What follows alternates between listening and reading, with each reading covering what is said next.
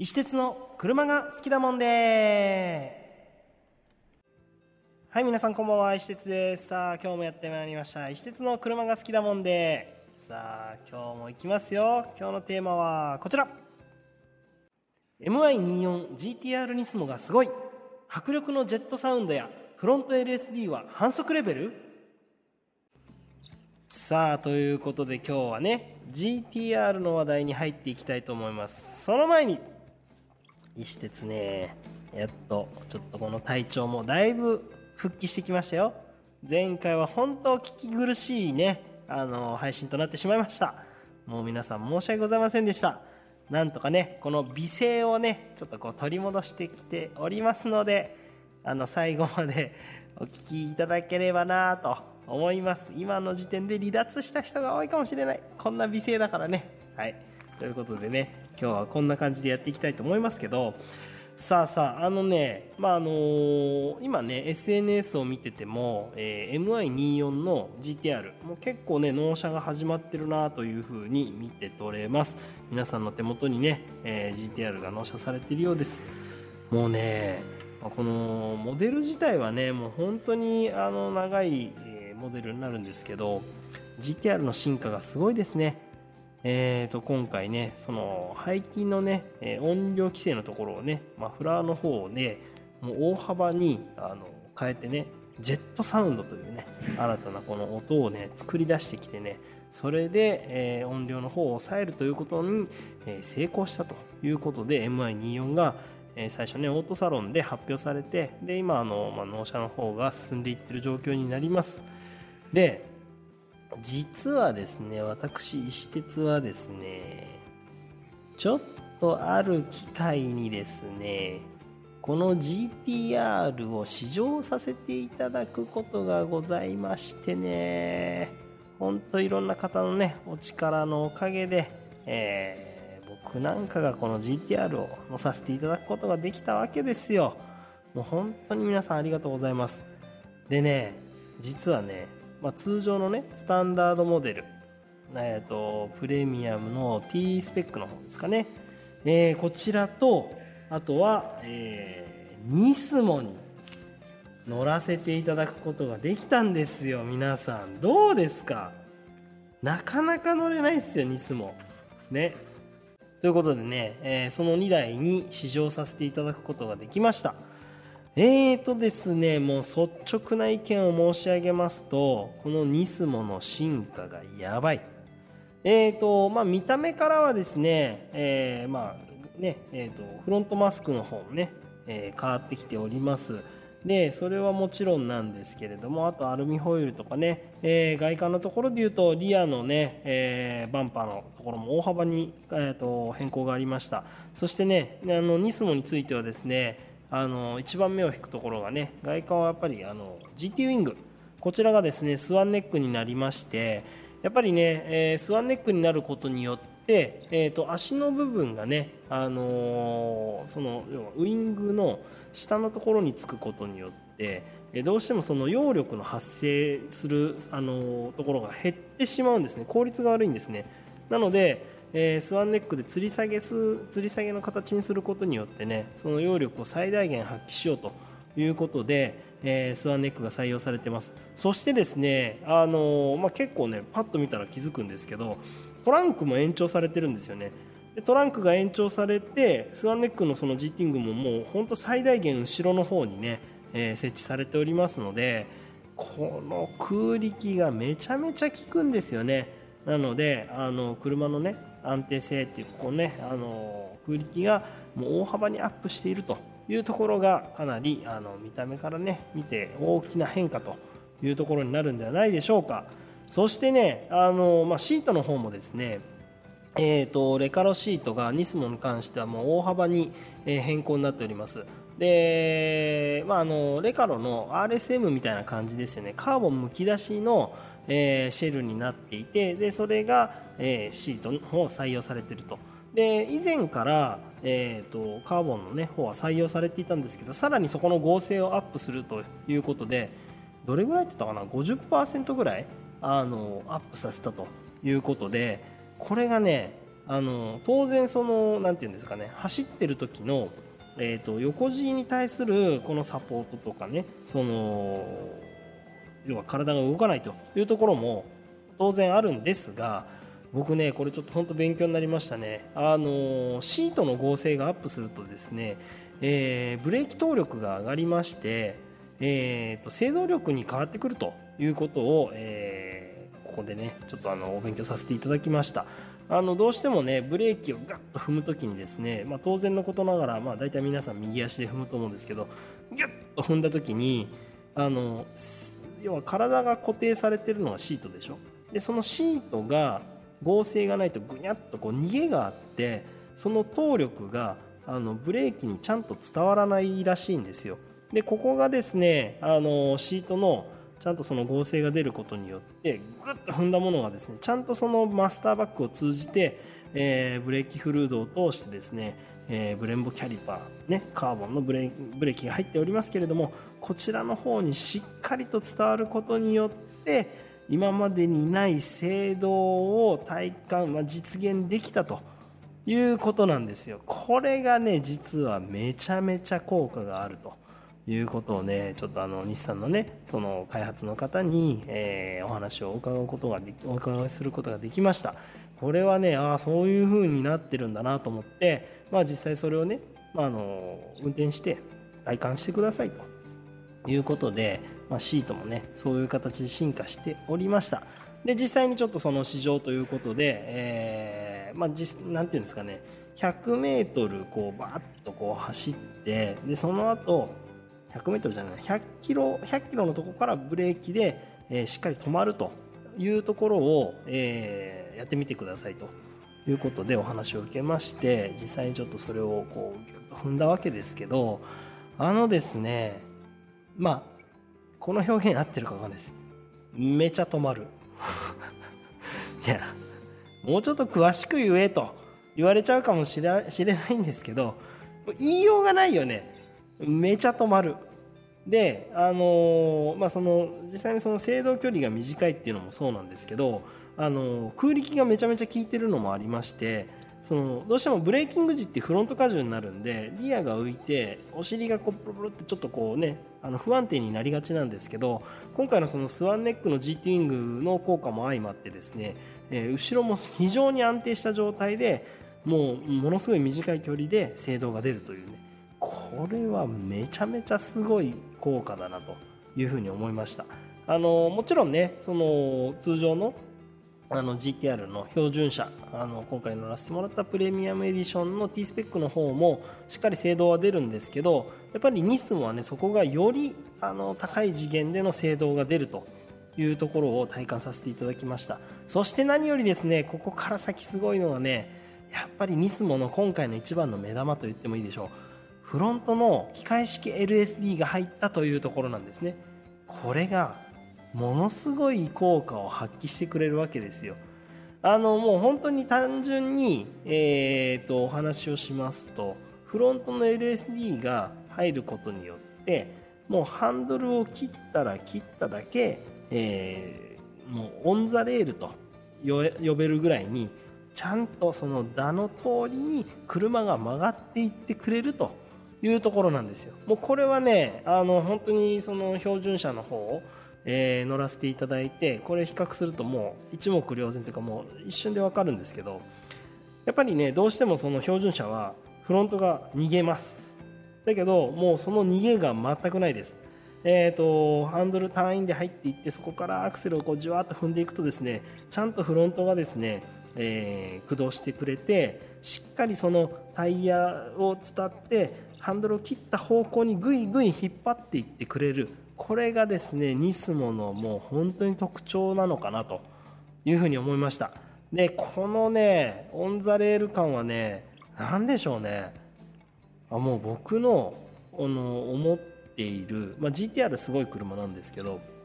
やっぱりねそのスポーツカーというところの枠の中であこんなにもテクノロジーがそのドライビングをサポートしてくれるんだと。要はまあ言ったらですよ昔ね僕が AE86 乗ったり AA63 カリーノ乗ったりとか、まあ、そういった時代に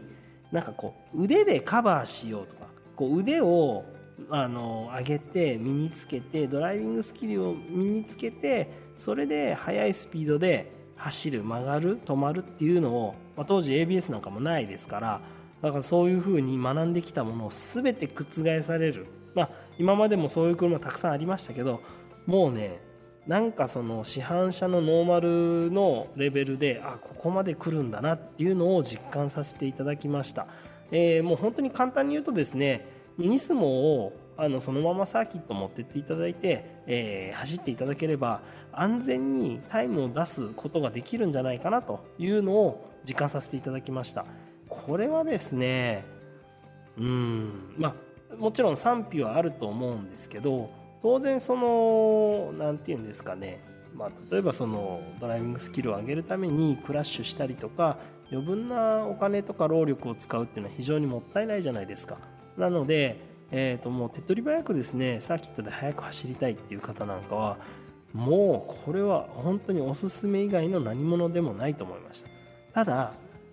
そういう観点でものを言うとチューニングする楽しみみたいなのはやっぱり少し減ると思います。完成度が非常に高いのでもちろんそのニスモをいじることもできると思うんです。だけどあのもうこれはこのままなのかなという気がしましたね、まあ、僕なんかねあの言って別にそのレーシングドライバーでもないですしえー、一般のね車好きがただただこう乗ってそれに対してこうちょっと感想を述べてるだけですけど、えーとそんな一般のねあの一ユーザーとしての目線でお話をさせてもらうとあ GTR ってこんなに完成度が高くできたんだなってなったんだなって本当に熟成されたなっていうふうに思いました。あの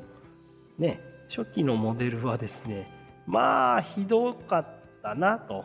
しょうがないですけどね。あのあれこれだけのねハイテクな車になってくるとねまあ最初はね初期ロットはもう本当にひどいもんですよ。まそれはどんなメーカーも一緒だと思いますけどそこからですねもうやっとこうね長年の月日を経てですねえーと、非常に熟成された車になってきたかなと思いましたね。なので僕ちょっと GTR ニスもまあ買えない、まあ、単純にその買う権利がないのとお金がないのと両方なんですけどでもなんか手に入れるチャンスがあった。らこれ手に入れたいなと思いましたね。本当にいい車だと思います。それにねあの何よりね最初にちょっと冒頭申し上げたあのジェットサウンドっていうのがめちゃかっこいいんですよ。あの特に僕らなんかもう年齢もね40を超えてなんかやかましいマフラーもどうなのっていう感じの年齢になってきたわけですよ。でそこでちゃんとその音量規制の中で、えーと、しっかりその性能を発揮できるマフラーとしてねえっ、ー、とねジェット機の音っていうのがあのジェット機ってうるさいじゃないですか、ね、あのジェット機うるさいんだけどでもある一定のその周波数がこのばらつきがないせいでその騒音っていう風に感じ取られないとかそういう風に受け入れられないらしいんですよ。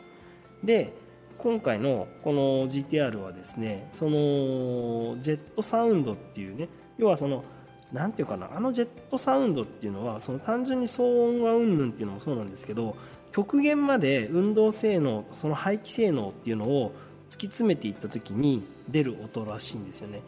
でその例えばそのジェット機のその、えーと、タービンがこう回ってるところのその、えーと、プロペラプロペラっていうの？タービンのそのペラのところの、えーと、と角度だとか材質だとかそういったものをこう突き詰めていった時に出るあの音を今回のその GTR のマフラーの中で再現しちゃってるんですって。でその何て言うかそのその音を作り出そうというよりもそのジェット機のこう効率のところに突き詰めていったら同じ音が出てでそれがちゃんとその、えーと、周波数が乱れない一番いいところの音が出るんで騒音をクリアしてるらしいんですけどこれがねまあかっこいいっすよ。うんとね僕は今までの GTR の中でのサウンドとしてはもうぶっちぎりでかっこいいと思ってます。あの普段静かです。でもあの全開にした時にあのジェット機みたいなこわーっていうこのなんか音がすごい迫力で伝わってくるんですよあれはかっこいいなあちょっとね是非生で皆さん聞いていただきたいですね。やっぱり大人はね普段静かでねいざという時に音がこう鳴って迫力のサウンドを響かせてですね俺の GTR どうだっていうこのねもうだから何て言うんでしょうね。もうそこもステータスですよ。やっぱり GTR に乗るっていうことはね、まあ、そういうサウンドも味方につけていただきたいなというふうに思いました。なんかそういうのをもろもろ含めてね今回のこのニスモなんかも本当に僕ちょっとね結構魅力的な車だなというふうに感じました。まあ、あとはねもうこれが買える買えないがありますのでもう新車はね買えませんけれどもあのー、ちょっとね、まあ、中古でまた買えるタイミングがあれば是非皆さんね買っていただければなと思います。そこでね気になるのがね中古相場だと思うんですよ。あの、やっぱり今回のこのニスモが出たっていうところも大きくてえーと、それとね以前からもちょっとお話ししてるその中古車バブルがはじけたところも含めてですね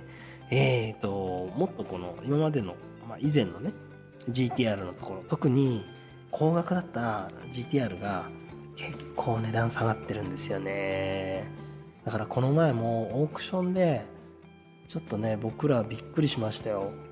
ニスモ MY あれはなんだ？17のニスモが出てたんですけどまあ 思ってたのよりうん百万低かった。落札価格が。だからまあ多分あれを仕入れたところお店は変に安売りはしないと思います。というのもその他社さんがねそんなに値段下げてきてないのでわざわざ安売りはしないと思うんだけどおそらく最安をついても全然余裕であの利益出るし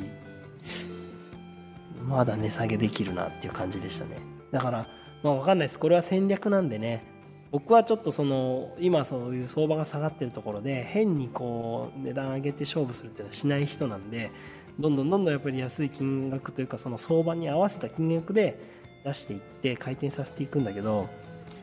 いやちょっと怖いなって感じしましたね。だから GTR 買われる方あの今ねもちろんその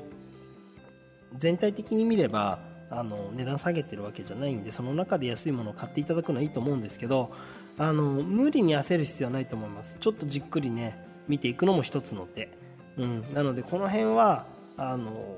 ちょっとこうご相談いただければ僕の方でも、えー、できる限りの協力はさせていただきますけどなんせねやっぱりねちょっと今後のその GTR の動向は気になるところですね。結構値段下がってるんで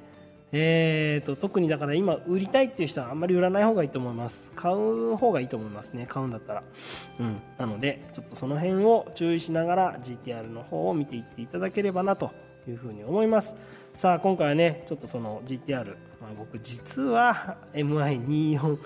ニスモとねプレミアムエディションの T スペックの方試乗をさせていただいておりました。こんな機会なかなかありません。またねこういう機会があればちょっとね、えー、皆さんにお伝えできればなというふうに思います。で、えーと、以前からねお話ししておりますように、えー、YouTube もやっておりますので今回ねちょっとその動画はアップできませんので、えー、今回こういうお話だけになっております、えー、YouTube の方はねまた別の動画。あ最近ねそういえばあのこの前お話しした